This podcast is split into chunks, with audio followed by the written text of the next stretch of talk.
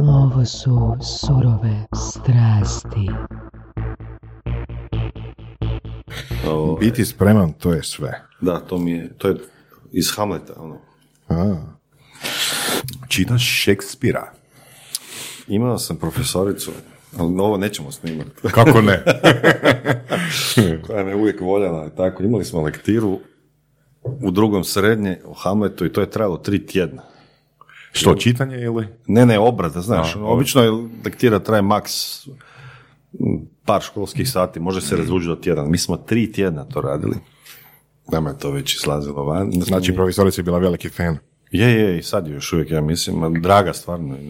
Ali mi valjda smo, ono, mangupi, pa smo već počeli, kak smo išli u, u srednju petu gimnaziju, to je prirodosla matematička, onda smo počeli već rastavljati sile na kosini, ovo je Hamlet, ovo je Lear, izmišljali smo tako. A ostalo mi je to, ono, to mi je tako, neki citat, tak. Dakle, Hrvoje Serdarušić, osim što je financijski stručnjak, financijski konzultant i ljubitelj je Šekspira. Pa dobro, davno je bilo kad sam to čitao, ne čitam. Volim čitat, a, iako s obzirom da dovršavam neke stvari oko doktorata, ne smijem previše pričati o tome jer me je sram koliko dugo to traje, ovaj, onda nemam toliko ni vremena. Onda, bio sam si zadao u srednjoj školi da imam neku bilježnicu koja još uvijek To je to ta koja je ispred tebe, jel? ne, nije, nije, nije, nije, nije, nije. Ovo je, baš je crta, nego. ovaj, onda pišem ova sto dijela svjetske književnosti, sam si zadao neki cilj do kraja života pročitati sve. Sad ne znam, nisam. Da. A, mislim, Hrvoje, mi možemo tebe predstaviti kao doktora znanosti i izbaciti epizodu kad ti, ti riješiš svoj komitment. Ne? Hrvoje Serdarušić, a, doktor znanosti i čovjek koji je pročitao stotinu knjiga iz, iz svjetske književnosti. Objavljeno 2028. Ne, da, a ne, do devetog mjeseca moram dovršiti valjda čune, onda, da, evo, tak, Na kojoj si knjizi? Ne brojim, ali mislim da sam 30 pročitao. Tako. A, recimo, probao sam čitati Od toga 28 u školi. Ne, ne, ne, ne, više sam, bio sam buntovnik neki, ovaj, pa sam, za jednu knjigu sam rekao istoj profesorici da mi može slobodno dati jedan, da ja ne želim čitati, da je može i zaključiti, ja odbijam čitati tu knjigu, ovaj, tako ona je vjerojatno impresionirana mojim stavom, pa sam na kraju ipak imao pet. Dobro je, dobro je. Reci ti nama, Hrvoje, kako se razvije strast za financijama? E, dobro pitanje. E, ja mislim da s vremenom čovjek i zavoli što, što je počeo raditi, ali ja sam imao dosta interesa i imao sam neki ovaj, problem sa, ovaj, kad sam bio mlađi, što bi ja to radio u životu. Imao sam neku krizu na trećoj godini fakulteta, znači ne na prvoj kad sam trebao upisivati, jer onda se birali su se smjerovi, tada je bilo četiri godine faksa. Imao sam neku krizu pa sam odabrao financije, nekako s brojevima sam uvijek bio na ti, a ekonomija je živa, nisam nikad htio biti u teoriji, nego sam uvijek htio biti u praksi i tako je to krenulo. Onda Jesi sam, se već vidio tipa u banci ili nekoj brokerskoj kući ili... pa nekako sam, ja sam i radio 17 godina u bankarstvu, ali kad sam završavao, ovaj, nekako sam se i vidio, ja mislim, to je prirodni, tada su i banke nekako i bile ono, eh, in, ne, inače prije 20 godina Telekom i, i, i, i bankarstvo su bile dvije grane gdje su baš mladi ljudi odlazili jako puno, a danas većina mladih ljudi ne želi raditi ne samo u tom, nego želi biti baš, ovaj, probat nešto sam na početku. Ja sam se kasno odlučio za, ajmo reći, poduzetništvo. Rekao. Kad si um, napravio tu odluku da ćeš raditi u banci, jesi onako sjećao uzbuđenje, adrenalin? Jel se sjećaš tog trenutka kad si odlučio ići u tom Da, smjeru? ne mogu Jej, reći. banka. Ne, ne, ni- ni- nije to ona, ona, onaj trenutak eureka, ovaj, to je vjerojatno neki proces, pa onda nisam imao takvu epifaniju, ali eh, bio sam sretan i onda učio sam, ali vrlo brzo kad uđeš onda shvatiš da ništa ne znaš. Ovaj. Kad sam se eh, zapošljavao, pitanje direktora koji je poslije bio direktor bilo je jel igraš nogomet? Ovaj, rekao sam igram. Ok, onda si primljen. Jer kao, va- važno je, ne, stvarno smiješno je, ali ono timski igrač, ovo sve kao, ovi su kao, napali su ga, buduće moje isto direktorice, pa ne možeš samo to pitati, moraš pitati ili zna ovo ili zna on, ma joj, daj, ajde, ovo o čeku, ovo o mjenicama, o garancijama, to će naučiti onako, a, ovaj, bitno je da je timski igrač, to je, u bankarstvu je, ovaj, to je dosta važno. Eto, već smo naučili vrijednost u bankarstvu. Tako je, tako je. Je. Mali, Ljudi korak, imaju- mali korak između takvog timskog igrača i ne znam, Vuka sa Wall Streeta. Da, ma ne- dobro, ljudi doživljavaju to uvijek, ono, na- naše, ovaj, da je to taj posao, ne, a u Hrvatskoj recimo kad pitate, radiš u banci, prvo pitanje, ono... Na kojem šalteru? Da, šalter, imaju percepciju, a bankarstvo je ono, Da. Ili kak je rekao uh, Berislav ne, Nadinić, da ljudi kad kažu, kad čuju riječ bankar, automatski misle na osobu koja Na, radi na šalteru, da, da. da, to je općenita percepcija, ne, ljudi. Da. ne. To je, Moj bankar, moja bankarica. to je samo ispred ovaj, onaj šalter, ne. Da, da. Koja je tvoja strast u području financija? Pa ja se bavim ovaj e, i tako sam i od- nekako na kraju otišao u, u tom smjeru financijska analiza. Zanimljivo je da je odredio mi je život stvari kolegi na četvrtoj, na zadnjoj godini koji se zvao analiza financijskih izvještaja i bio je izborni kolegi. E, i moj profesor poslije on da sad ga ne imenujem, ali ovaj, rekao, ma daj, pusti sve ovo, tu kao drugo, ovo ti je jedino važno. Tako sam se nekako i usmjerio, uh, to mi je baš, odmah, odmah mi je bilo to zanimljivo. Znači, većina inače firmi, uh, znači upravljača, uh, male firme o kojima govorim, oni ljudi ne znaju pročitati bilancu. Znači, to je nešto što odrađuje njihov knjigovođa. tako, ne. I općenito, doživljaj financija je za manje srednje poduzetnike koji nemaju tolika znanja, je- to je nešto za poreznu, za finu i ne, to je to. Jesu u krivu? Za male poduzetnike, tipa Pa ono, dva, tri pa čovjeka. jesu, jesu, jesu, ali ne, ne, ne možete se ljutiti na njih, e, ovaj, mislim, niti ja, ako već prodajem pamet kao konzultant, jer ja doslovno prodajem pamet, ovaj, ne, ne, ne mogu sa tim stavim nikoga pridobiti, ne, ne možete se ljutiti na, na te Pa evo, probaj. Znači, koja bi bila, uh, koji bi, koji bi Value pitch, proposition. value Da, da, da, proposition da, bio, value proposition, da, da. ali htio sam reći, ono, koji pitch bi sad ispričao nekom malom poduzetniku da se stvarno pozabavi onim bilancama, a ima tipa dva zaposlenika, Pa to je jedna mama. Ne, dobro, ja ne bih ni inzistirao, nego više da razumije bit. Ne, ja bi bio, jer za male i srednje poduzetnike je više da razumiju neka pravila palca, recimo to tako, ne, ono, neke odnose, nego da sada ono razumije je li to 14,3 ili 16,8. To njih manje zanima. Imaš li neki primjera, čisto onako iz Ma ja imam, imam primjera da pitam čovjeka ovaj, ovaj, kako ste poslovali prošle godine, jel s dobiti ili ne? To je bila, bila neka najrudimentarnija stvar. Ma joj, ne znam ti, ja to pitam mog knjigovođu. Onda sam uzdahnete i pređete dalje. Ne, ne smijete pokazati e, niti ljutnju, niti podsmijeh, jer e, čovjek nije loš, ne uopće. On zna što radi, ali u, tom smislu. Ovaj, on, on, on se zanima za nešto drugo. A zašto misliš da im nije bitno to znati? To je. Za- za- zato što uh, s- uh, ja imam jedno viđenje da, da naši, uh, hajmo reći, poduzetnici doživljavaju često sebe i, i tu firmu kao isti entitet, znači istu osobu, što je pogrešno, jer uh, naravno pravna osoba ili neki entitet je nešto drugo od mene samog. Makar sam to samo ja u toj firmi, ali njezin život je odvojen od, od mog života. Ne? To je inače jedan veliki izum zapadne civilizacije, taj znači, korporativni entitet, da nije toga bilo, zapad ne bi, znači taj ograničena odgovornost. Ne? Vjerojatno je bilo neko od gostiju koji je pričao o tome. Zapravo nije. Da. Niko nije pričao, niko nismo pitali o tome, baš toj razlici. Pa evo, sad je prilika. Jel, iza tako ima dosta, ja bih rekao neko konspiracy teorista i te ekipe koja a, svača recimo DOO i tu ograničenu odgovornost kao nekakvu ono belosvjetsku zavjeru, jel? Da, šansu za prevaru nekog. Tako je, da. Pa ako možeš malo o tome što to zapravo jest. Ne, mislim, znači da bi neko poduzimao nešto, zato se zove poduzetnik.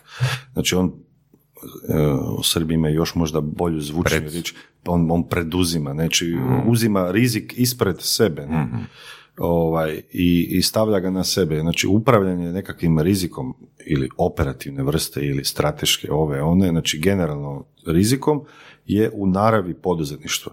E, on se, on vjeruje da će uspjeti savladati sve prepreke i da će ostvariti rezultat. I nikad se niko naravno nije obogatio sam. To je to je isto nešto što ljudi često zaboravljaju. Znači u procesu nekakvog bogaćenja e, to ne ide da sam to čovjek uspije. Znači za- zanemario je sve druge, nego mora, mora, mora ići s drugima. Ne? To je.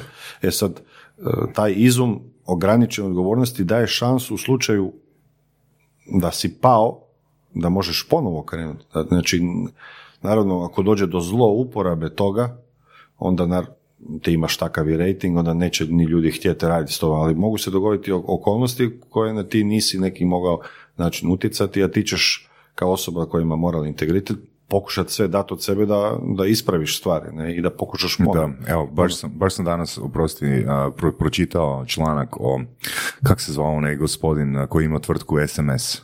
Je, da, Da. da. Evo, baš svježi primjer toga gdje čovjek zapravo nije, pravo, nije osuđen, ali je jednostavno njegova poduzetnička karijera je gotova zbog okolnosti, na? Da, da, dobro. To, Ili zbog a, reputacije Da, koju je, da. koja je nametnuta Da, njemu. Da, Da, dobro, sad da dignemo stvar na, da ne idemo o, o nekakvom, znači, specifičnom, e, nego možemo to dignuti na, na višu razinu, evo, to je, i onda se krimen stvara, ne, obično je prije ta riječ bila, ja bih rekao, čak evo, bremenita, ono, onda se vezalo uz pojam manekenka i poduzetnik ili nogometaš poduzetnik. Ona, ono, kao nekakav najgora vrsta ljudi e, koji su tu. Inače, zanimljivo, komunizam nije dopuštao pri- ovaj, privatnu inicijativu, dopuštao je samo malim obrtnicima, to jesu u tom smislu eto, i njih se, ni- oni nisu imali društveni ugled, ali nekako ih se toleriralo.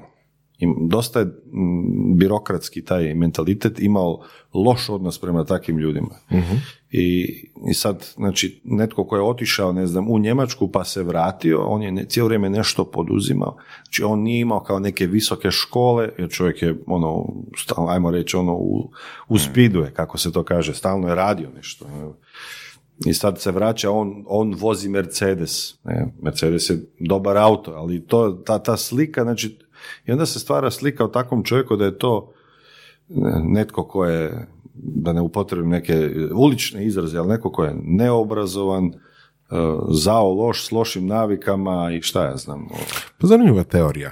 Ja, ako sam dobro skužio, hoćeš reći za- zato što ovdje nije bilo poduzetnika i poduzetništva barem 50 godina, ako Da. ne više, više, onda kad je došao val poduzetnika koji su, među ostalim neki od njih bili doista i, i, i ono, uspjeli vani, a ne tu, onda su oni bili iskakali iz nekakvog prosjeka, iskakali su iz nekog običnog, uobičajenog miljeja društva, jel da, to hoćeš reći. I onda automatski zbog Da. toga su kao strani, um, strana tijela, jel, strani, strani nekakve automatizam. pojave. Da, ali ne bih ja htio braniti nešto što je mnogim, no, ono, nama većini očito što se do, da je- da je model koji je bio je loš, samo što ljudi zaboravljaju, recimo, obično se pojmovi pretvorba i privatizacija izjednačuju, a to su, mi smo imali, ajmo reći, nekako društveno vlasništvo, i ono je bilo pretvoreno u državno, ali država je entitet za sebe. I osobno smatram da je to prvi problem. Znači, znači nešto što je bilo i, i vaše i moje, sad postalo odjedanput od nekog drugog entiteta koje je to onda nekim postupkom, birokratskim, propisanim, je li on manjkav ili ne, manje važno, prodavao nekim privatnim osobama koji su stjecale onda ovaj, vlasništvo ili udjel na tim. To je već prva nepravda, znači da država uopće stječe tako nešto.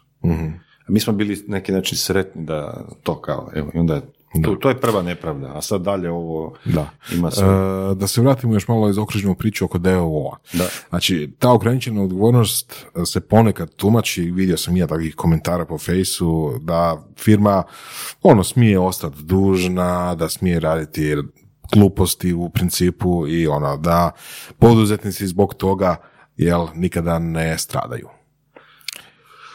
Kažem, kad se stvar zloupotrebljava, onda i dođe, ne, ono, i dinamit je koristan, ali ako se upotrebi u lošu stranu. E, z- z- Zato, ni- nitko ni, ako piše natpis oštar pas, onda, onda je onaj čovjek koji ulazi unutra bez da išta gleda, normalno će ga neko zaskočiti, ne. Sad da ne ispada da opet loše govorimo o tim ljudima, jer ja sam pripadam tome, znači kad ulazite u nekakvu vrstu transakcije s nekim, vi biste trebali na neki način provjeriti njegov bonitet, njegov rating. R- Tu su, evo, tu dolazi do izražaja moja struka, gdje ja mogu nekome protumačiti, znači, u kojoj se situaciji nalaze njegovi kupci, njegovi dobavljači, jer to su rizici. E, Znači, niko nije otok sam za sebe i onda bi on trebao razumjeti u kojoj su poziciji njegovi kupci, njegovi dobavljači, da on vidi, e, da razumije i nekakvo regulatorno okruženje, da bi mogao razumjeti e, svoje rizike, kako njima upravljati. Znači, to menadžeriranje rizicima, znači to što ljudi govore o DO-ovima, tako to govore iz nekog iskustva jer su iz- izgubili i tako dalje. Onda se širi zao loš glas. Da. Ali ne bismo trebali dopustiti e, da nekakvi loši primjeri nam uvjetuju daljnju poslovnu praksu. Mi bismo, da imamo dobro sudstvo, da mi stvari rješavamo do roka, do šest mjeseci, mi ne bi o tome danas imali e, loše priče. ne. I s druge strane, to je, čini mi se, dovelo do birokratizacije, to je dovelo do toga da recimo ako na kraju jedan poduzetnik, koji- koji statistički bude mali poduzetnik, ili takih je, ne znam koliko, ono, 80-90%, a, na primjer, traži leasing ili traži kredit ili traži nešto, onda mu svaka ta leasing kuća, banka ili što god, još stavi klauzulu da odgovara uz firma bla, bla, bla, bla, i on osobno putem nekakve zadužnice ili putem a, nekog Da, to, to je takozvani moralni hazard. Da. Da, da, da, koji se nastoji izbjeći. Ne, vidite I kako se onda- tro- transakcijski troškovi, s obzirom da postoji povjerenje između nas, vi mene ne biste na ulazu tražili osobnu iskaznicu, ovo, jer me znate. Ne. Tako ni, znači, ako je cijeli sustav napravljen da postoji više povjerenja, onda će i troškovi biti manji. Budući da nema povjerenja, onda se traži i još, i još, i još, i još više. I stalno. I onda s- vi u startu nastupate e, prije nego što date ruku, vi, ste će vas ono, netko prevariti, da će vas ja prevariti, onda ono, bojite se. Onda kad vidite nešto normalno, onda se svi čudimo kao, kako dobar čovjek, a on je samo učinio ono, evo, to, Da. što je nužno. Kako onda izgraditi povjerenje? I kroz koji vremenski rok? Da, mislim, e, kad se tak priča, ispada da je to posao od, od 100 godina, a sigurno nije posao od jednog dana, to, to je, ali treba jedna masa kritična ljudi i doduše nema drugog puta nego kapilarnog. Znači, ovo što vi radite, baš vi, to je jedna od stvari koja je dobra. Vi dižete na neki način svijest i potičete ljude da, da, ono, in- da traže intrinzičnu motivaciju da budu bolji, da budu ispravni, da se ispravno vladaju, da budu etični u poslovanju. Jer neće se svijet e, na, mijenjati na bolje ako ja prvi sam gledam kako ću ja ne platiti porez, kako ću ja odmah zvat nekoga u policiji, kako neću platiti tramvajsku kartu, od, od toga ne. Od tog sve kreće, od kućnog odgoja. Kažem, dosta smo mi zatrpani e, lošim perspektivom od prije, ovaj, onda Da. teško se iščupati iz tog blata. Ne? Evo, meni se sviđa a, možda ova, ovaj prijedlog Hrvojev da smo mi zapravo odgojna platforma. Ja, ja, bih, ja bih dizao svijest o samom sebi tako da sam na vašem mjestu, da, da. Da. Hvala ti Hrvoje. Da. Ok, znači, kad smo imali Vedranu Pribičević kao gošću, ona je spomenula jedan zanimljiv pojam gatanje iz bilanci. Jel? A, znači, da li, da li smatraš da ti gataš iz bilanci ili je to nešto drugo? Pa, e, ovaj, to je uvijek neka svađa između financijaša i računovođa. Ovaj, jer financije uvijek kažu da mi u principu na temelju budućih oče- očekivanja e, mi procjenjujemo nekakve znači, koristi radimo očekivane koristi i očekivane troškove i onda to se ravnjujemo u postupku e, e, diskontiranja neto, i računamo sadašnju, neto sadašnju vrijednost a računovođe uvijek nekako traže i taj princip ekonomske i računovodstvene bilance se baš u tome razlikuje, računovođe uvijek ono konzervativno gledaju i onda e, troškove precjenjuju, a, a ovaj... Što, što znači troškove precjenjuju? Pa znači sve što je nešto ovaj, e, nastalo, odmah ga se tretira, odmah ga se želi tretirati kao trošak, i, a nije kao, kao neki način investicija. Ne, ne, i onda Imaš se- primjer možda? pa ne, mislim, to su e, e, recimo ulaganje, baš o tome možemo pričati dosta, ali ulaganje u nematerijalnu imovinu se računovodstvenim putem e, uglavnom se smatra kao trošak i gleda ga se, ne, onda se testira svake godine njegova vrijednost, recimo, i ako to nije na neki način utržio, to su neki računovodstveni postupci i onda znači, to više ne vrijedi, ne znam, 100, nego je to 80. ili Koji su najčešći? A, koje, što, je- a, što a recimo u ekonomskom smislu, pa to su vam patenti, to su vam znači ulaganje u- Edukacije. ne? Da, da, da, ali znači da, imamo jednu najvažniju stvar, resurs, iako nisam dovršio ovu priču, ali resurs, najvažniji je čovjek. A to ne postoji u nijednoj bilanci. Recimo kod kad se procjenjuje vrijednost firme, onda je lako je procjenjivati kad vi imate neku korporaciju. Ono, Znači, to je nešto etablirano. Postoje radni procesi. Sad, ako ispadne jedan šaraf, doći će drugi.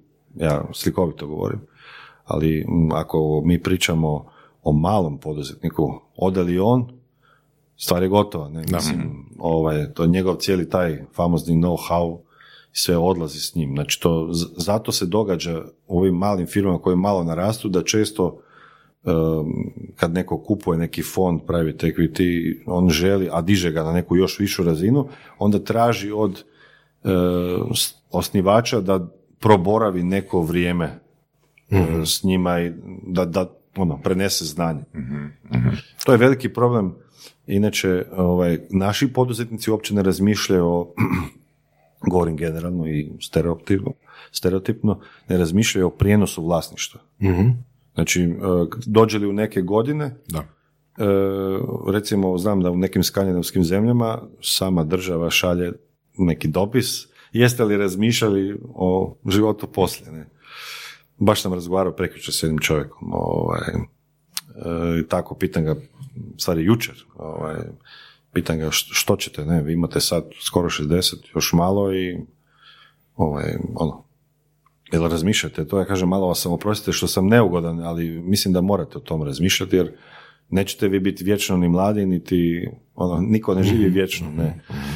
Pa, da, da, kao u pravu ste, to je tako malo smo pričali o tome, a generalno u bankarstvu se to, taj, taj rizik prijenosa se jako razmatra, tako da vi teško možete kao i privatna osoba, ali i ako ste čelnik neke, nekog manjeg uh, takvog poduzeća, dobiti neke jako kredite dugog roka ako ste vi, ako nemate osigurane nasljednike. Oni mogu biti ili u obliku profesionalnog menadžmenta ili ste to odredili nekom za prodaju pa ćete se izaći iz vlasni- vlasništva ili često ono što imamo kao obiteljska firma pa prenesete. Ali to znači da je, ne znam, mama, sin, čer, tata, svi su oni uključeni već od djeca od, od malih nogu i onda oni sad 30 godina su ono, oni znaju sve o tom poslu, imaju 20 godina su u tome, ne. Ne, to je, to je problem što mi nemamo to, ovaj, neki način razvijeno i jako velik broj malih tih firmi nestane, jednostavno nestane, ovaj, u, u, u bankarske tajne sad. Da. Ne, ne smijem pričat nikad o, o Detalje, ja, da, imena. ok, da, ne smijem, ne smijem, ali ono, se sjetim tada da su nas ljudi slušali, kad smo govorili nemojte uzimati kredit ili nemojte to raditi, ono, što se kaže, za, svaku, za svaki put kad sam to rekao, da sam uzeo po kunu, bio bi kao bogat. Dobro, pretjerivanje, ali mm, imali smo mi značajan broj firmi i nisu nas slušali, poslije nam govore, joj, da smo vas slušali, da smo vas bar slušali. Ok. Jesi po- jesi krenuti? Uh, Hrvoje, možeš nam još malo da napravimo uvod u ovo sljedeće, jel nam možeš dati jednostavan primjer, odnosno razliku između računovodstvene dobiti i ekonomske Da, dobiti? da, ekonomska dobit e, je dobit koja uračunava troškove vlasničkog kapitala. Oni, recimo, kad bi neko uzeo bilancu, on, on nigdje ne stoji. I to, ti troškovi su, to se kaže, implicitni, jer ih, uh, podslužit ću se, gazda ih ne, ovaj, nije nigdje nikome možda ni rekao. Možda ni sam sebi nije rekao, ali on traži neki prinos. I on, e, znači, ulaže u tu svoju firmu i bori se oko nje i zna što želi. Kad bi to bilo nezadovoljavajuće, on bi napustio taj posao ili prodao. To znači da postoji neki oportunitetni trošak. Znači on važe nešto. A to nigdje nije upisano. U nikakav dokument. Dok je u bilanci upisano, znači vi znate toliko i toliko je uložio vlasnik, toliko i toliko su vjerovnici, ovaj, znači kreditori, dobavljači i ostali, i oni nešto potražuju i onda se taj trošak izrazi eksplicitno, znači nije implicitno, izrazi se u, i onda vidite, pročitate, aha, troškovi financiranja su 100 ili 150. Onda usporedi se, zna se koliki je trošak, znači to je 5%, 6%, ne znam, 3% ili neki, neki broj, vi, vi, znači da je ovaj vjerovnik prepoznao, ocjenjuje rizik i rekao njemu je prihvatljivo ta cijena. Ne? To je, e, a, a ovo se ne zna, ovo je implicitno. Da, da, da. Velike kompanije daju takozvani guidance oko toga, onda analitičari računaju. To je razlika. Znači, ekonomska dobit ima u sebi, e, taj koncept je star 150 i više godine. Njega je napravio, to je iz škole britanskih ekonomista, znači Alfred Marshall, a on je bio učitelj od Keynesa. Ovaj, on je to napisao jednu knjigu i u tome je iskazao svoj taj koncept, znači već postoji jako dugo, on je danas došao, znači to je taj ekonomski profit, ekonomska dobit, o, o sad je to zadnjih 20-30 godina možda malo dobio drugčije nazive, jer su bili metrički ratovi između konzultantskih kuća, pa je svako vodio svoju mjeru koja je prilagođena, vrlo slična je proizlazila iz ovoga. Recimo, Eva je najpoznatija, Economic Value Added, to je moja tema mog doktorata, ali evo, to je meni zanimljivo pratiti, jer ja sam to kako sam radio magisterij na, na hrvatskom turizmu, onda sam primijetio neke zakonitosti i htio sam proširiti temu, tako sam došao do ove teme ekonomskog profita, o kojem se često priča, kod nas se često piše o ekstra profitima i to. Da, mislim, uh, ali ali baš o tome. Da. Znači, kod nas je još uvijek malo problem ljudima shvatiti da neko pokreće biznis ili ide raditi nešto zato da zaradi od toga nešto više, jel? I uh, onda se to naziva ekstra profit, onda se o tome izvode isto razni zaključci, o kakav je ta, kakva je ta osoba, jel, šta ona radi uopće, tako nešto. Ali normalno je da se ide u posao zato da bi se nešto zaradilo, jel tako? Tako je, tako je. I uh, to je direktno Ja, svaki u se, da, ma mislim, svaki od nas se ustaje iz kreveta zato da bi nešto poduzeo, da ne kažem preduzeo, da bi nešto dobio neki efekt. Znači, ja, ja, ja uvijek mijenjam, to je razlika između koncepta cijena i e, vrijednosti. Znači, ja kad ulazim, recimo, mm, meni Saša prodaje ovaj bananku, na primjer, sad, i to košta pet kuna.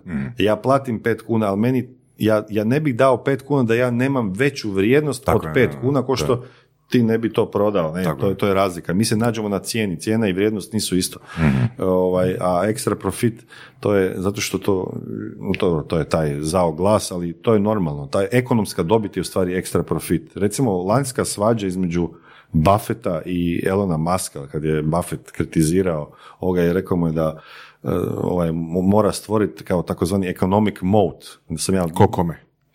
Ma, Musk je iz, izvrijeđao ove financijske analitičare, ako si na burzi, onda imaš obvezu svak kvartalni iz, ovaj, izvještavanje. Ne?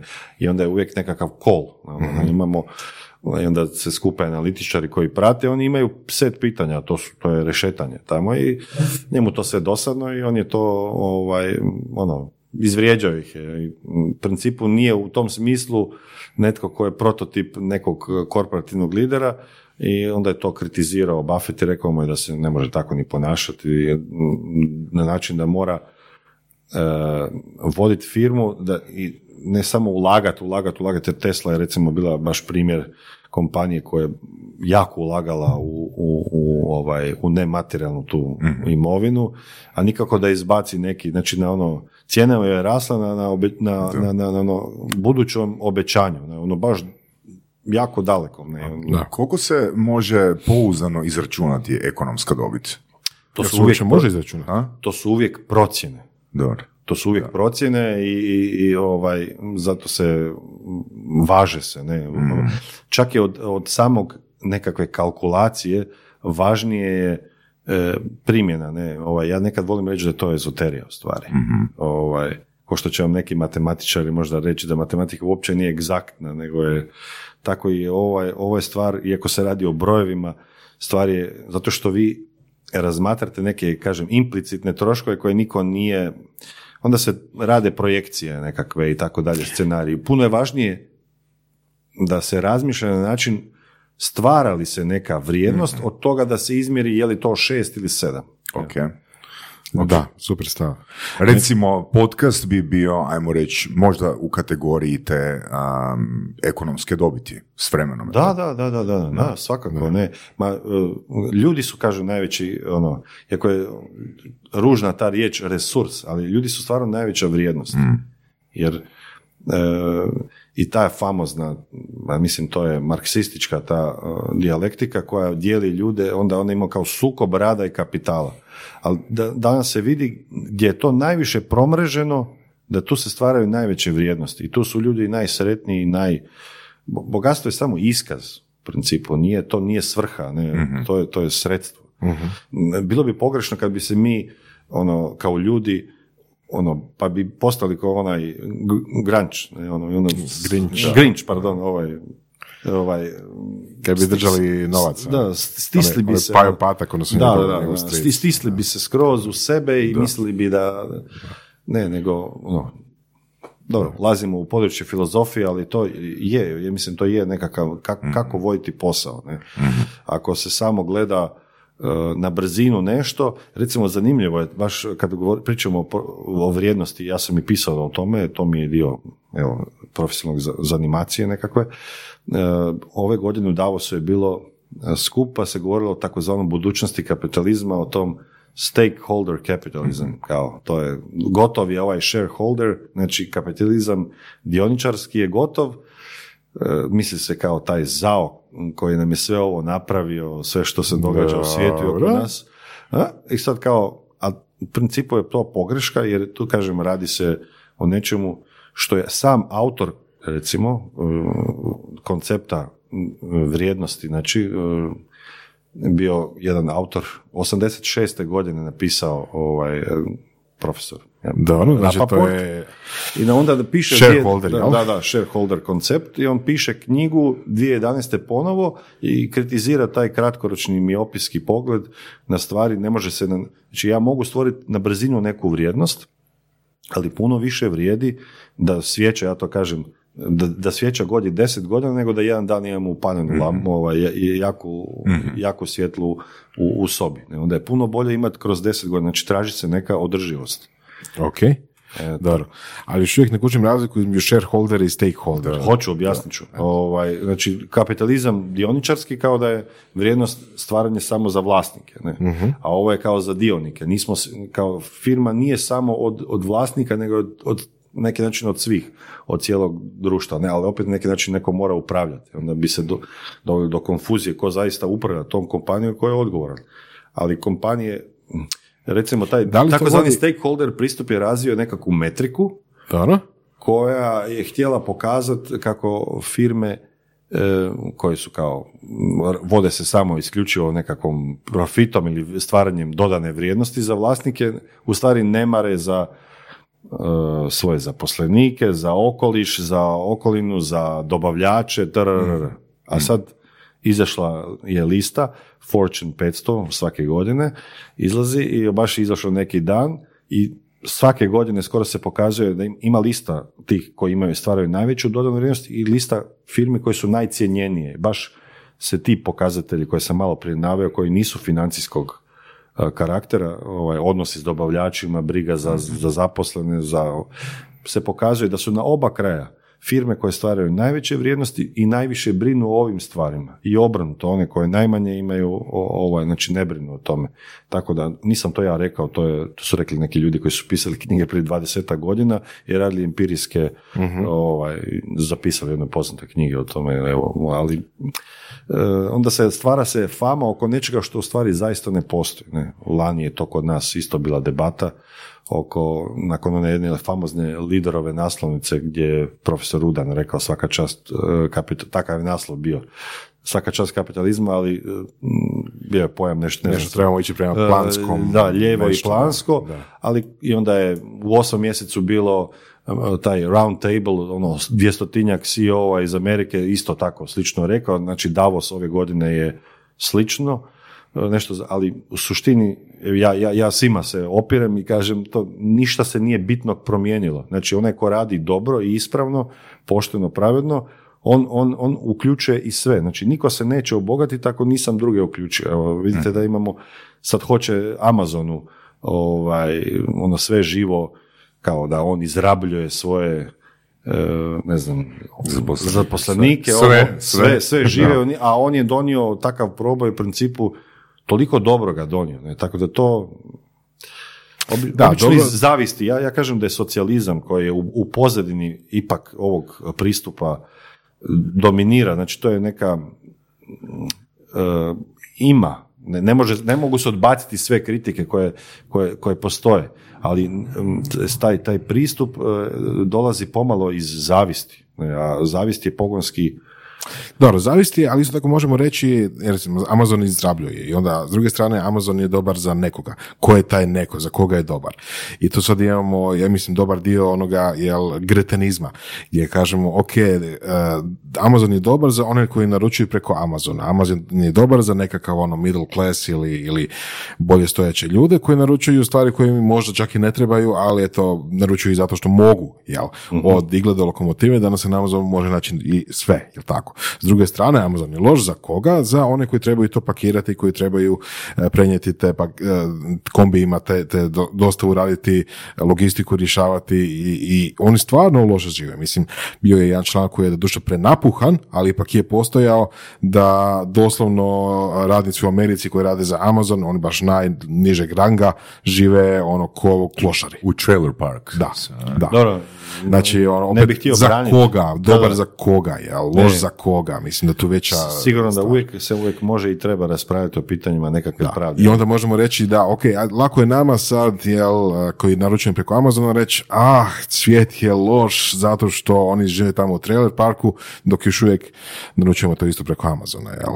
To je onaj dio, kao, Da. ajmo se mi kao dobrostojeći, Da, da, da ne da. kažem buniti protiv toga što smo, jel? Da, i onda stavimo mjestu. novi iPhone na, na stol. Ne. Znam, To je- znam. Da, to je da, uvijek... e, gretenizam. Ali e, e, pitanje se postavlja što bi ti ljudi radili Da. da, da nemaju tog posla. Da, da, da, mislim, neosporno da su oni u lošoj situaciji, ali ono, trebamo gledati kako da ih popravimo i možda Amazon to može popraviti. znači, tako nije je. crno-bijelo. Da, i ja, ja nisam za ova radikalna e, revolucionarna re- rješenja, ja sam za evolucionarna rješenja gdje nešto ide em, nešto ide e, postupno, znači ništa što je na- naglo nešto naraslo e, i što je odmah veliko, to je u principu ono čudovište u stvari. Znači da se sad nešto rodi Uber. O- ne, ne, da je u startu ogromno. Znači, kad bi se rodio čovjek koji odmah ima dva metra, pa ja mislim da bi se svi splašili. Ne?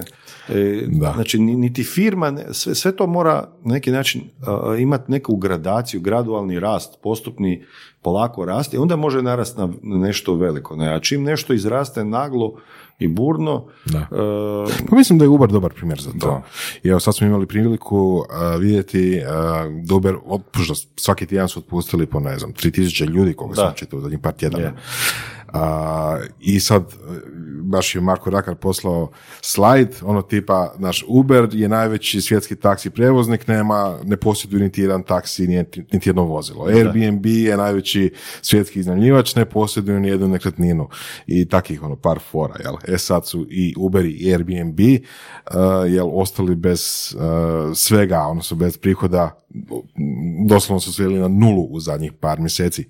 Ne znači da će se tako nastaviti, ali jel, kad bi gledali jel, bilancu u zadnjih par mjeseci, to je ono, jako puno nula. unutra, je, je, je. jel? Da, jako- A to su isto firme koje su jako onih- naglo narasle. ne, ne i onih na- iza, nego ispred. Da. Ovaj, na jako um, velikim injekcijama kapitala uh, za koje se misli da je, ne znam će složiti sa tim ili ne, da su pomalo i loše jer su uh, došle sa namjerom da što prije zauzme što veći globalni kolač recimo Uber, uh, i, i dobio jako puno kapitala bez nekako velike uh, uh, zarade ili, ili ono, profita, ako uopće imaju, mislim da su još uvijek na nuli ili ispod nule. Znači, uh, dobili su ogromne količine kapitala samo zato da mogu što prije zauzeti što veće tržište. Da, skaliranje to. Da, da se skaliraju jako brzo, da dominiraju svijetom uh, to, u toj industriji što prije, da što prije zapravo um, nadjačaju i pobiju sve konkurente.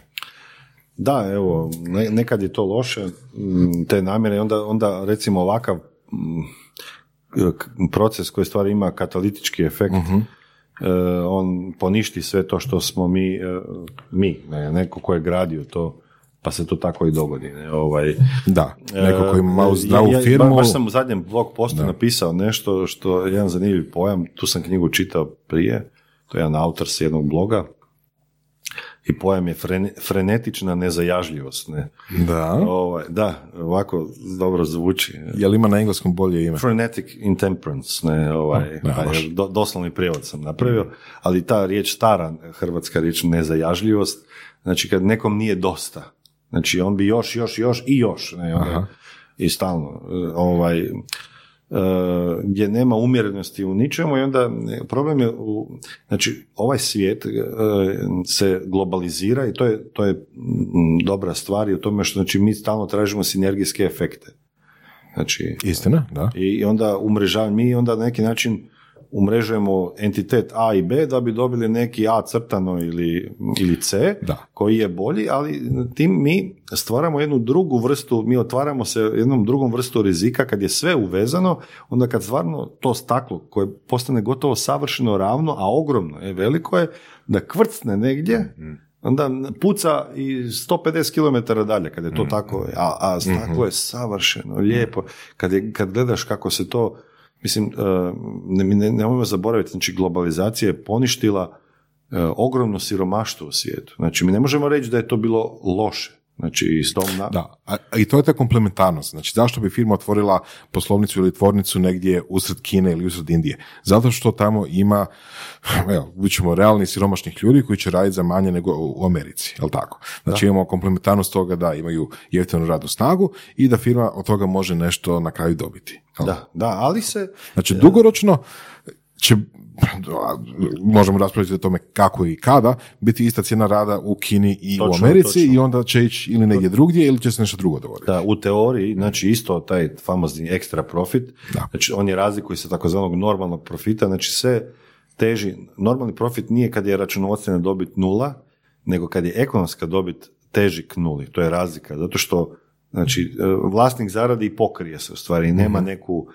to, te takozvane porterove sile djeluju, znači konkurencija, pritisak, ovo ono, i mi se svodimo u stvari na nekakav normalni profit, nemamo nekakve, kako je rekao Buffett, economic modes, nemamo te neke, ono, to su slika nekog dvorca koji je opkopan i stalno možeš jesti i piti niko te ne može ništa, ovaj, i ti se tu dobro utaborio. To je loš primjer ili dobar primjer? Pa to, svaki, svaki ovaj, poduzetnik želi se naći u toj poziciji da, ono, da sjedne i da srče, ne? Da. ali ne može. Ne može jer ga okolina ga napada, gricka ga i pod silom nevremena ili svega Konkurencija. konkurencije, Ako je zdrava konkurencija. cije- ali ne samo znači i tehnološkog napretka i tako dalje i svega, e, jednostavno se moraš mijenjati, jer on ovaj, Da. Da li je uh, jedan smjer u kojem treba ići, na kojem recimo možemo uh, riješiti problem pod navodnicima ekstra profita i svega što smo pričali tu, to da radnici budu vlasnici, barem dijelom tamo gdje rade. To, to je bilo popularno Da. jedno vrijeme, ESOP. a onda se o tome jako malo ESO čulo. programi. Ma dobro, em, problem je u tome ako ljudi nisu in, intrinzično, ja stalno govorim, motivirani time, pa doživljavaju to. Vi ste imali primjer e, u, u bivšoj državi gdje su ljudi bili praktično vlasnici i onda, ma ono, ja si uzmem malo jednu gredu drva ili ja si odnesem malo Vrlo pijeska. praktično vlasništvo. Da, i, a, a- direktor je uzimao malo više, ne? ili možda jako puno više. Ali on, to je ono, on je krao, ali je i nama dao, ne? Ovaj, da se malo našalimo, ali stvarno je, i to je ono što je, što je loše, jer ako nema odgovornosti, a takav sustav na neki način potiče e, ovaj, neodgovornost. Ja mislim da ljudi nisu, ljudi su uh, uh, rođeni u smislu, imaju jednako ljudsko to neko dostojanstvo, ali nismo mi isti. Ne, neko ima ove, neko ima one talente. Mhm, jasno, da. I onda uh, inzistiranje... Ali da se na to- vratimo na pitanje. Ne, ne, da ljudi Znači- dramatično inzistiraju da svi moraju biti jednaki, pa onda i vlasnici moraju biti pošto poto vlasnici, ne, radnici ne moraju, a nisu svi sposobni. To uh, onaj ko Drugo je vlasništvo, drugo je upravljanje. znam, ali vlasništvo obvezuje. Ili nađeš agenta, ili sam upravljaš. Dobro? Znači, ako ne znaš, onda nekoga unajmiš. Da, ali nekog je vlasnik 0,005% Amazona neće puno upravljati. Neće, neće, ali u masi, u masi recimo, mi smo imali u Hrvatskoj primjer kompanije, uh, ja ću sad reći to, Uljanik, znači gdje su vlasnici u stvari bili najveća grupa ljudi, a oni su tražili da ih se spasi na neki način. A što su radili svo ovo vrijeme, što, ono, gdje su pazili, ne? Kakav je njihov predstavnik u, u odborima, što je on radio, zašto to nisu, zašto je firma na očigled, pa sigurno su svi provjeravali, pa bili su i novinski članci, kako su ljudi koji su sami, ono, kak, što se radilo tu, ne, a mi bi sad onda trebali dodatno spašavati, to je bilo ono, sad je ovo... To je bilo praktično vlasništvo. Da, da, da. da. Da. Vlasništvo obvezuje, znači nisam ja samo vlasnik da ono, sjedim i srčem, ja moram nešto i ne, ovaj, recimo u to je u feudalizmu bilo zanimljivo e, gdje je e, gospodar, taj dominus, ovaj, morao brinuti o svojima. Da. Ovaj, on je morao ono, žrtvovat se i u rat ići. Nisu seljaci ovaj, išli u rat, koliko god da je taj sustav imao svoje nepravde. Nisu samo oni. Da, da, da, da, da, ali imao svoje nepravde, ali prvi koji je išao je bio ovaj, onaj koji je bio kao glavni. Ne znam, kažem, taj, ima neke pravednosti u tom sustavu, ne, to je za svoje vrijeme. Neko mora voditi, ali zato što drugi ne znaju voditi. Da. Da. I on mora ići na, na, na naprijed, ne zato što ovaj, hoće ići naprijed, nego zato što ako ne ode on, nema niko drugi. Drugi, ne, ne, to, znači vlasništvo, kažem, opet obvezuje. Da. Spomenuo si par puta Davos, jeli? Da. I kako nisam, nisam u, u tom području i sve, tek nedavno sam čuo za taj pojam, ali u kontekstu Davos man, jel? odnosno da, Davos man, množina, kao nekakav ono japijevski, uh, japijevsko ime jel, za, za određen dio ljudi koji su uh, jet setteri koji Da, ono lete okolo, oko- utjecajnici u smislu ne influencera na YouTube-u, nego u smislu Pravih uh, bankarskih, da, i ekonomskih uh, parametara. Ko su oni? Da. pa da, zvuči sad još, to si to lijepo naglasio Saša, da su to oni tipični ljudi koji možemo staviti u neku grupu koja je tajni klub nekakav i tako dalje, ne, ali ovaj, to su uglavnom lju- ljudi koji e, sigurno imaju nekakav, da kažemo to engleski, impact, ne, ovaj, utjecaj na globalna događanja e, ili svojom pameću ili svojim sposobnostima ili Svojom umreženošću. Da, na kraju krajeva. Znači, to su sve opet sredstva koja su korisne, ali ne može se nekad taj dojam ovaj, koji ti si imao, Ivane, e, meni isto nekad na podsmijeh to ide, pa su se tamo sastali i raspravljali o klimatskim promjenama, a bilo je 3000 aviona koje je došlo, da. a avioni jako spaljuju ovaj, ovaj, tako onda se o tome razgovara, meni to malo djeluje. Ja, ja nisam nikad za tak radikalne rješenja, ajmo zaustaviti svijet, zato što će ono sve zemlja će nastradat e, i tako dalje, nego e, ima ta pametna regulacija, znači gdje mi možemo doći do rješenja gdje mi nećemo ovaj, ubiti e, ovaj, kravu radi jedne šniclene, kako se to kaže, nego ajmo mi iznaći rješenje, a ljudi su stvarno inventivni, gdje ćemo mi i zadržati nekakav daljnji rast i napredak, a ujedno ćemo i čuvati svoj okoliš i predati ga budućim generacijama. Evo. Znači, misliš da je to moguće? Pa i mislim da je moguće, mislim da su ljudi već dokazali to toliko puta. Pa mislim da, ono, statistički preživjet ćemo skoro pa sve, jel? Da. Ako se sami ne, ne, ne sjebemo. A, sad se puno priča, eto baš kad si spomenuo, znači ekologiju i sad kad smo već jel, prošli kroz ovaj covid i sve skupa, o krizi, o evo, mogućnosti uskore krize. I sad opet, a, ajmo malo pričati o tome, što je zapravo ekonomska kriza? Jel, priča se zapravo puno o usporavanju ekonomije. Pa mislim da bi to mogli malo razjasniti, malo a, raščlaniti. Da, koliko ću ja znat. E, nisam ni ja ovaj, možda uvijek... Znači, nema veze s bilancama.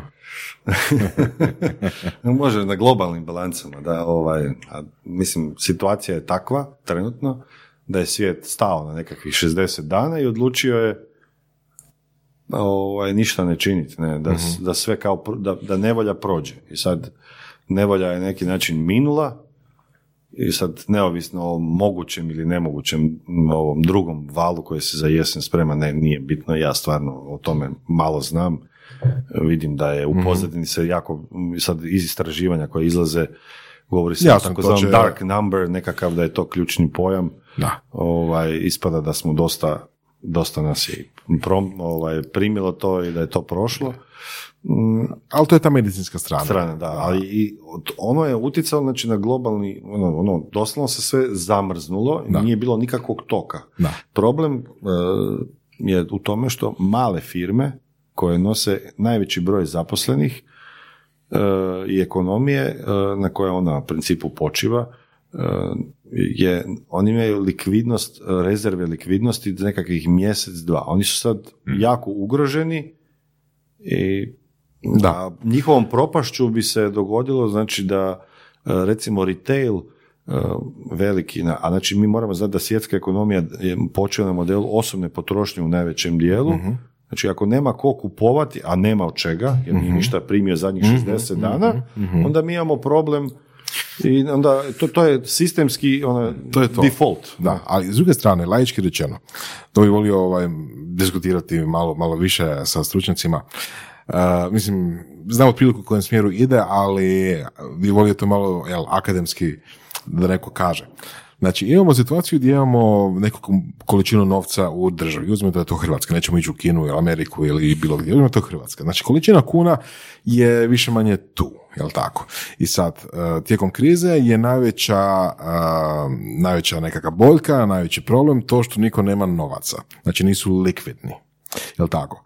A, pretpostavljam da je to zbog toga što, mislim, očito je zbog toga, što a, jednostavno a, kako, kako recimo radnici ne dobijaju plaću na vrijeme ili su otpušteni pa ne dobijaju plaću uopće, a, oni ne mogu kupiti nekakve stvari za sebe, to onda povlači to da recimo trgovine nisu likvidne, pa to povlači da ne znam, dobavljači nisu likvidni, pa onda to povlači da proizvođači nisu likvidni i tako se to jel prenosi, odnosno kaskadira. Jel? Da. A, ali taj novac koji je nekada bio u društvu je još uvijek u društvu.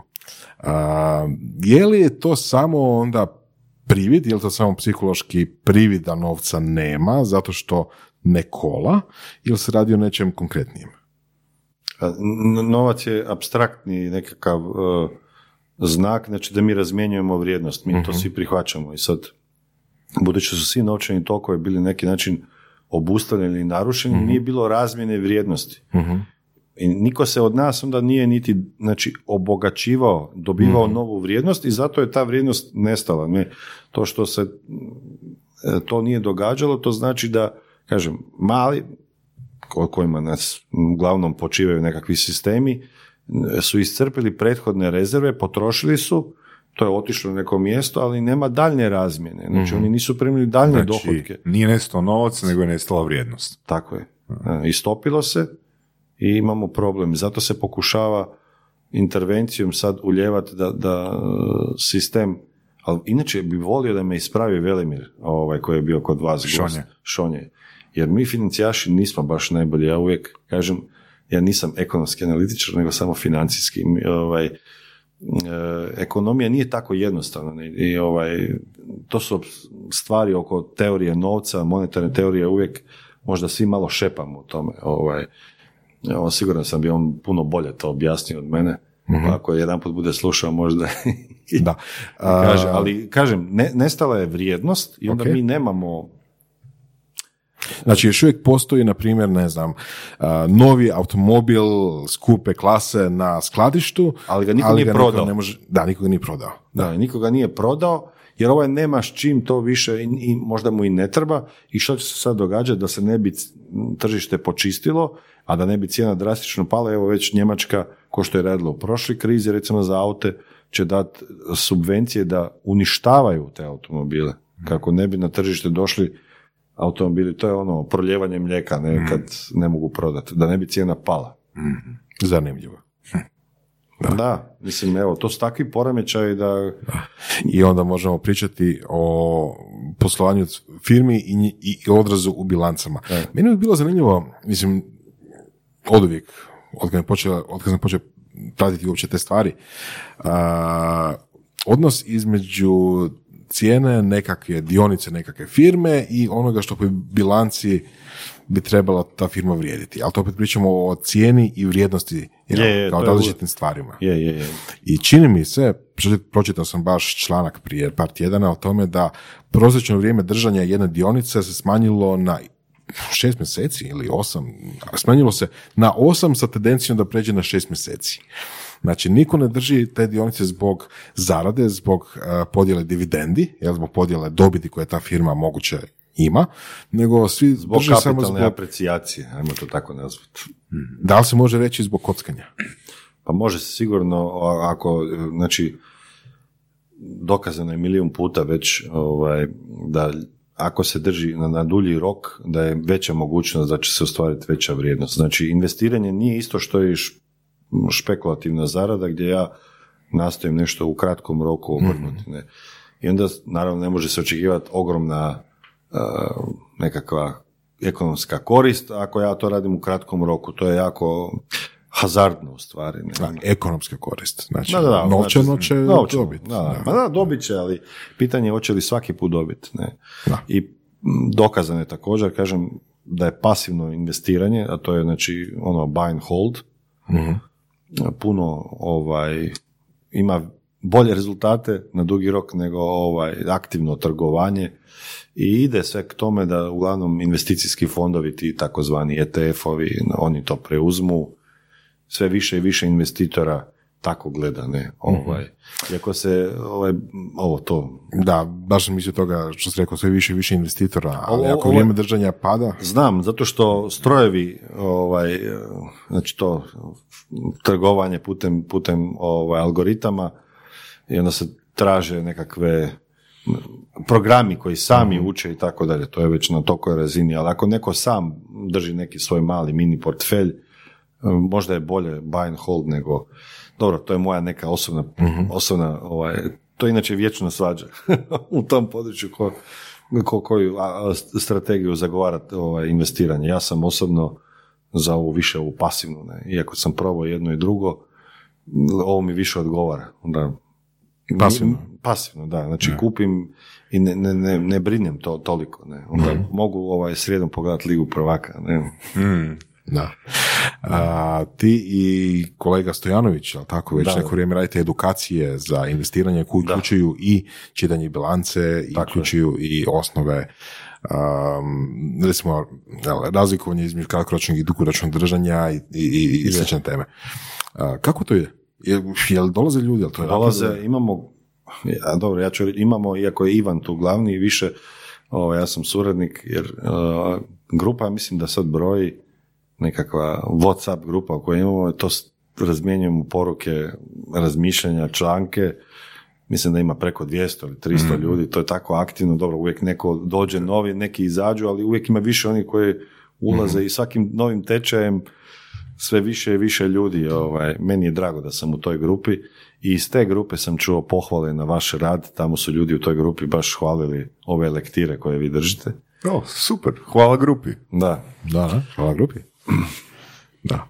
E, pa ide, ide. Ja mislim da ide dobro. Ivan to Božje sigurno bolje zna, ali ja vidim da ima on svako malo ima nekakav tečaj. Evo. Pa ja sam suradnik, nije uvijek samo financijska analiza, ono fundamentalna ima i o opcijama i o tehničkoj analizi, to je malo drugčije. To više se time bavi Ivan i tako dalje. Ovaj. Evo.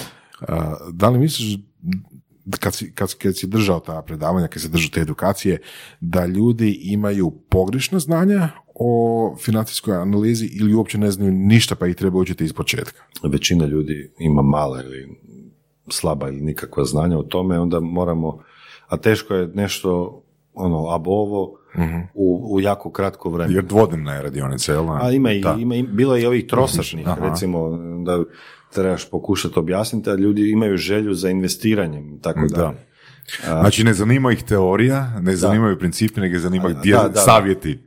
Sa, teško je ne, ovaj, nešto odmah na brzinu, pogotovo ako ne razumiju, Da. možete ih samo uvesti u neki Da. svijet. Ovaj, toga je onda da oni počnu. Ja nikad ne bi preporučio ljudima da odmah startaju. Ne. Možda Mhm. demo račun da, ali ne sad odmah ja imam za tebe tip, ne ovaj, kupi sad dionice, ne znam, Tesla ili Da. Forda ili ne znam, naftne industrije i tako dalje i tako dalje. Ne. Da. se vrijeme promijenilo, baš sam to htio reći, e, vidi se zadnjih 20 godina, nekad su glavne kompanije koje su dominirale burzom bile e, energetski e, sektor, a to sad više nije slučaj, to je sad taj onaj tek, ne, kao, Da. znači sad predvodnici su taj FANG, Facebook, onda Apple, Amazon, Netflix, Google, a, a nekada su to bile ove, znači, Mhm. uh, Shell i, i tako dalje. General Exxon, Electric, da, da, to je bio onda dugo vremena. Exxon Mobil. Exxon Mobil, da. E, kad si spomenuo već Exxon Mobil i, i naftu, šta je bilo sa naftom? Kad je došlo, što je zapravo znači to da je nafta koštala manje od nula? A to je, to je u stvari nije, na- znači to je terminski ugovor koji se izvršava u budućnosti. Nije, budući da se svaki mjesec, Detaljnije šta je terminski ugovor? ne, postoje dvije vrste ugovora, ne, u tom smislu imamo spot, ugovor koji se izvršava sada cijena i neki koji će se izvršiti e, za, ne znam, 30, 60, 90 dana. I s obzirom da se dogodilo to e, da nema potrošnje, e, s obzirom na globalni onaj, lockdown nekakav, onda se dogodilo to što svi znamo da je cijena tog ugovora mm, istjecala je, znači to su takozvani bili uh, May, onog, za svibanj ugovori, oni su jednostavno isticali, onda više niko nije htio. Što znači, znači- znači da je isporuka te, uh, te nafte morala biti tada, znači ti ili imaš U maju. da, da, da, da. Znači, ako imaš ugovor i on te zatekne na, pri izvršenju, ti moraš fizički uh, primiti tu naftu. Ne? Znači, žongliramo se s ugovorima tipa, ne znam, koliko će cijena biti u, u petom, šestom, sedmom, osmom mjesecu, jel? Da. Kupujemo međusobno te, te A proizvodnja ide, a sad proizvodnja nije stala, Da. jer je jako teško zaustaviti proizvodnju, Mhm. to je puno skuplje, nego onda ponovo pot... I onda su... Ja, ko, ono, ko, ko zadnji zapravo završi Znači, sa tim... Da, da, da, i on je bio u problemu. Da. Onda su neki tako imali margin kolove i šta ja znam, ovaj, morali su. Mhm. Imali su i gubitke, onda se još nađu s naftom, ovaj, neki Sad, sad, sad, sad tankeri kruže oko ovaj, Amerike, to sam čuo, eh, na moru su. Znači, tankeri služe kao nekakva spremište za, za tu naftu koju niko ne troši. E, tehnički, evo baš smo raspravljali dečki iz ovog kluba, bi moglo se dogoditi, a i čujem neke glasove, vidim po člancima, nekim analizama, da bi cijena mogla uzletiti na vrlo visokih 100 dolara. I to vrlo Zbog? brzo.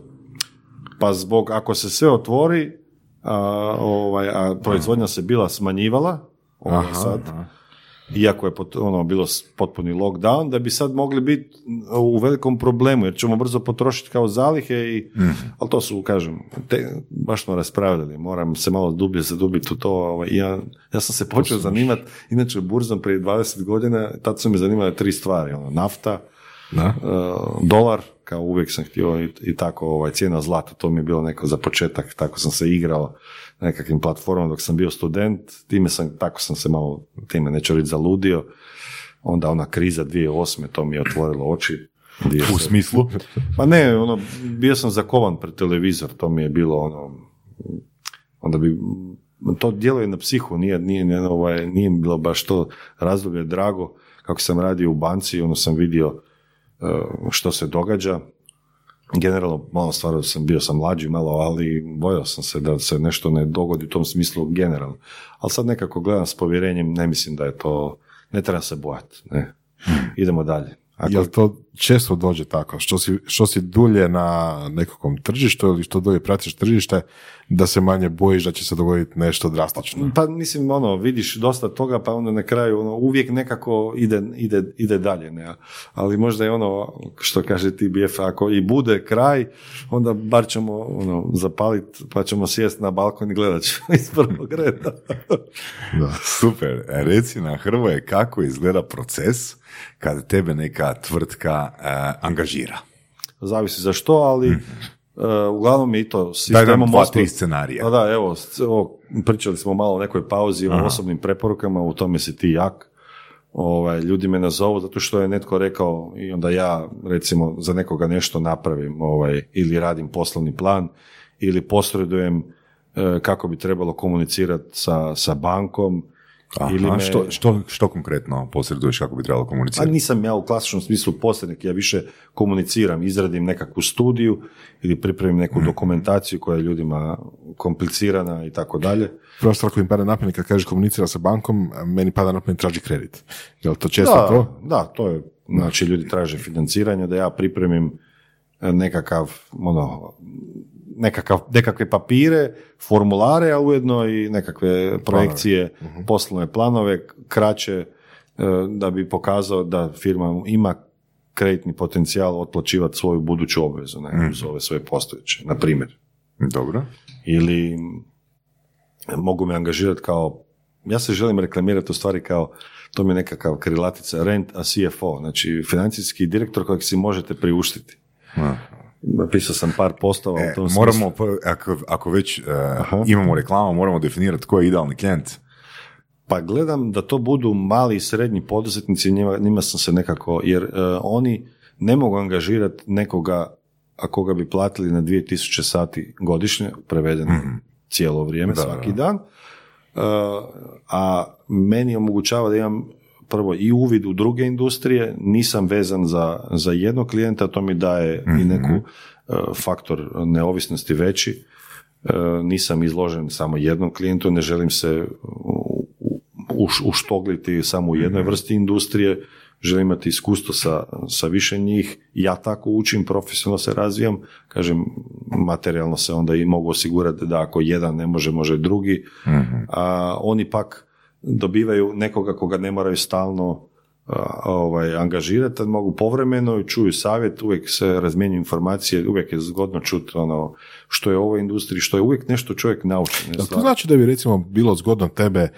angažirati, ne znam, jednom godišnje, da malo dođeš, popričaš, Da, da, da. pogledaš Pa knjige, i- ja- ja- kažeš- Popijemo kavicu i to. ono. Ali čak par puta godišnje, dva, tri, barem dva, tri puta. Ne. Mislim, ja sam, ja, ja sam sad poslao mailove ljudima u ovoj situaciji koja je, da me ljudi sad i zovu. I ja, mislim, ne želim to ništa naplaćivati, e, nikakve te savjete u tom smislu, jer želim prvo pružiti neku vrstu vrijednosti, Vrijednost, da. da ljudi mogu, da vide onda da to ima smisla. Mhm. Ne, ne mislim tu lakom biti, ono, i zgrabiti sad ljudima novce, jer mi ih je stvarno i teško gledati jer su mali, male firme u teškoj situaciji. Ono, Kako odlučuješ? Mislim, po kojem to dodatnom kriteriju, osim to je mala tvrtka?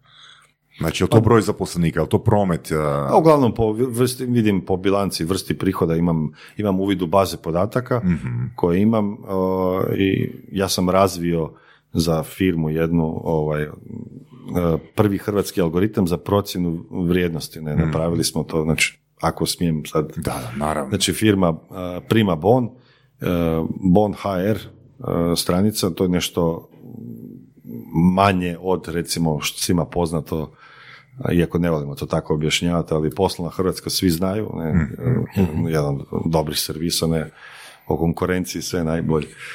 Poznajem tamo ljude, da, dragi su mi, ne, ali sa ljudima iz uh, Bon HR-a sam razvio tu ovaj, algoritam koji na temelju javno dostupnih podataka uzmem nekakvih desetak metoda i onda izbacimo ono koja je vrijednost e, firme. O tome sam pisao na portalu od, od Velimira Šonjene, je tamo pisao kako se to radi, nekakav postupak.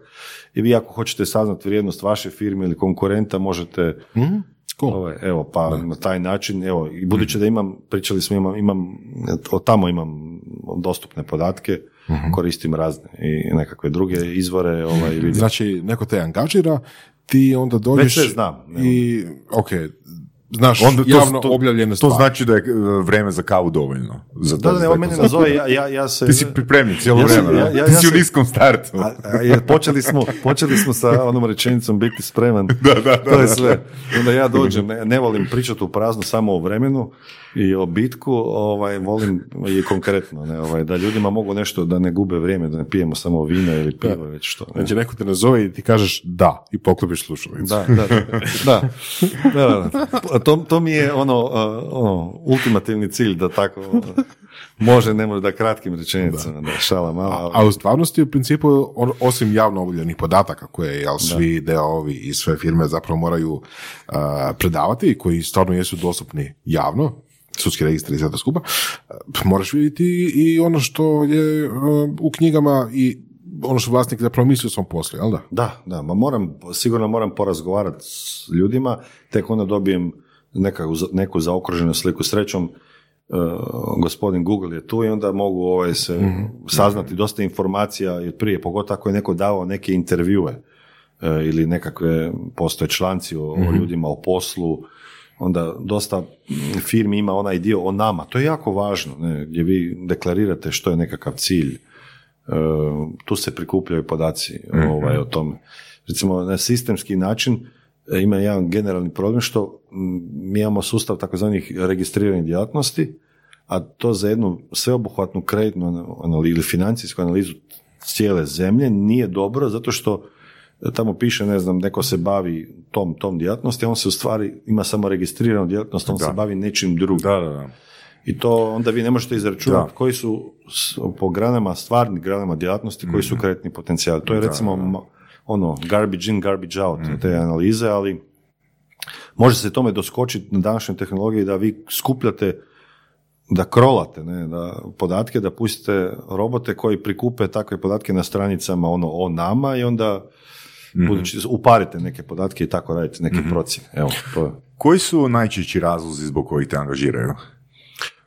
Pa ja, ja bih volio vjerovati, ili kako bi rekao Čiro Blažević, ja, ja si utvaram ovaj, da je to razlog, neka moja ekspertiza i povjerljivost. Eh, ja, ja nekako i nastojim ljudski pristupati ljudima, da nije samo hladno analitički, ako znam se nekad i tako postavljati, onda reći niste u pravu. Nisam netko ko bi htio nekome se ulagivati, niti po mhm. karakteru, a i mislim da je to dobro, da bi vlasnik u principu uvijek trebao imati ili upravljač nekoga ko će mu neovisno govoriti, znači ko ne ovisi mhm. o, nekom poticaju iznutra, jer ljudi kad rade u nekom sistemu, onda ne, možda neće do kraja htjeti reći jer iz ovog ili onog razloga. mm Social pressure. Pa da, bilo što. Ne, ne, ne. Znači neće zamjenik ili direktor nekog odjela ili ako je to manja firma, neće svi htjeti reći jer se neki način ovise o, o da, baš u pauzi si spomenuo da često znaš dati preporuku da tvrtka ne uzme kredit. Da. Unatoč tome što ste Da, recimo, ovaj, da, ja, i onda ja ništa ne naplaćujem se tu, ne, ali ja ne bi, mo, ja ne bi mogao zaspati nekoga u, stavim u hmm. problem. Mislim, ne želim nekome napraviti problem, jer kad tad ćemo mi ponovo negdje surađivati, a i glas te uvijek bije. Ne? Moraš na duge staze, znači mhm. dugoročno održivo, ti moraš... Pasivno. Pasivno, moraš razmišljati da ti se to ne jer oni će pričati o tome i onda ja gubim rating. Ne, ovo, ja moram misliti o tome, ja radim samo radi toga. Mislim, prvenstveno ljudski nije nekoga staviti u, u u problem, jer ljudi se meni predaju na neki način i ja, ja ih vodim, ono, mhm. što se kaže, ko za ruku. Znači i ti isto, kao, ti isto kao i surove strasti imaš tu odgojnu komponentu. Tako je. Tako je. Da, da. Da, da. da li je slično, odnosno da li uopće imaš iskustva sa tim, kad kažeš već krediti, recimo zahtjevi za, odnosno molbe za fondove, za nekakve druge oblike financiranja? Da, da, to, je, to ide s tim, da. Sve, sve ide. Sve ide, to ima iz raznih industrija, ili ćemo ići na ovaj ili onaj, ali to kaže kako su to manje firme, onda uglavnom koriste lokalne ovaj, izvore. Mhm. Hrvatsko, hrvatski financijski sustav je bankocentričan, to znači da su firme uglavnom okrenute prema poslovnim bankama, sigurno su poslovne banke sretnije zbog toga, iako bi suštinski svi trebali biti manje sretni, zato što je to empirijski odmah ukazuje na to da je, da je zemlja manje razvijena. Znači kad zemlja ima izvan bank, znači financiranje se događa izvan banaka. mm Znači postoji nekakva raširenost, da ne kažemo gama proizvoda. Znači ovaj, postoje investitori koji nisu banke. Tako je, tako je. Onda to znači da je zemlja M financijski pismenija, M mm postoji drugi i tako dalje. Ne, to je ukazuje, to je, to je jedan kroz jedan, ne, da je to tako. Mhm. Ali naši klijenti ovaj, te firme s kojima ja radim i s kolege koji su slični meni, mi smo uglavnom najčešće okrenuti baš tome, ili ćemo ići nekakav Haborov program, ili ćemo koja je investicijska banka, ili ćemo ići na agencije, e, fondove i tako dalje, ali to je sve ljudi kad pristupaju često znaju graditi grešku i mi se, daj mi nađi problem, riješiti problem financiranja. To je nekakav problem kojeg treba riješiti, ali ja uvijek pokušavam njih, novac je manji problem nego što vi želite u stvari. Koji je vaš, vaš cilj? Oni misle da će, ne znam, dobivanje potica, poticaja ili Dobro. potpore iz nekog fonda da su oni riješili problem. Ali ti stvarno odgajaš onda. A pokušavam, ne. Mi smo imali krilaticu da moraš Coach, coach. da odgajati svog klijenta, moraš ga, Da. moraš ga dignuti na višu razinu, ne. Da. Ovaj, a mi generalno imamo problem sa financijskim nek- poznavanjem, pismenošću. Da, čak i poduzetnici. Da, evo sad, rekao si, spomenuo si da sa Ivanom radiš povremeno te radionice koje mogu biti trosatne, koje mogu biti dvodnevne, Ja sad ćemo imati za dva tjedna, imat ćemo online. cije- cijeli dan, online, imat ćemo cijeli dan. Ovaj, Pa evo, baš me zanima feedback kako će to biti. Evo, meni je trening, edukaciju držim u subotu i imam zahtjev da za nekoliko polaznika bude online. Nisam to do sad radio. da. U biti jesam jedanput eh, kad je jedna osoba bila bolesna pa je smo upalili, digli smo ovoga snimku, ali onda skužila da neće dobiti to online eh, što dobiva offline i bolesna je stigla, hvala Bogu bila je iz Zagreba. A, Konkretno kaj me zanima?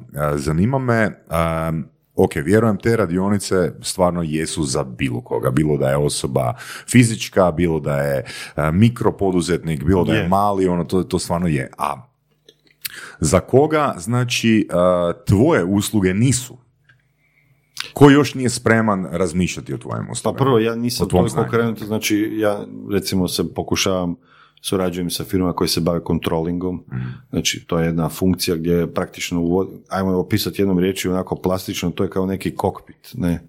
Dobro. Ovaj, nekome staviti na kontrolnu ploču i da je sve tako lijepo ocrtano da se i najveći lajk snalazi da razumije, znači da, da raščisti si sliku, da se ne bavi da se direktor koji je glavni ne bavi sa sitnim malim stvarima, nego i onda se stvari razgoličuju. Recimo ja radim, surađujem i s takvim i pokušavam i takve stvari uvoditi, kad vidim da ima potrebe za tim. Ja recimo neću to nuditi firmama koji su velike, jer oni imaju te Da, da. to, to Dvije- dvije tisuće korpo- sati. Da, Ovaj, korporativno upravljanje. To je za, ja sam okrenut uglavnom ovima, to ne znači da ne bih mogao ja raditi sa tima, Mm. ali pokušavam i preko ovih mreža e, međunarodnih, e, nekako mi je cilj da dignem i blog koji pišem skoro deseta godina, da idem ono prema van. Vidim sad na Top Talovom blogu, inače ne znam da znate, ali Da, top, da, top, da, na top Town.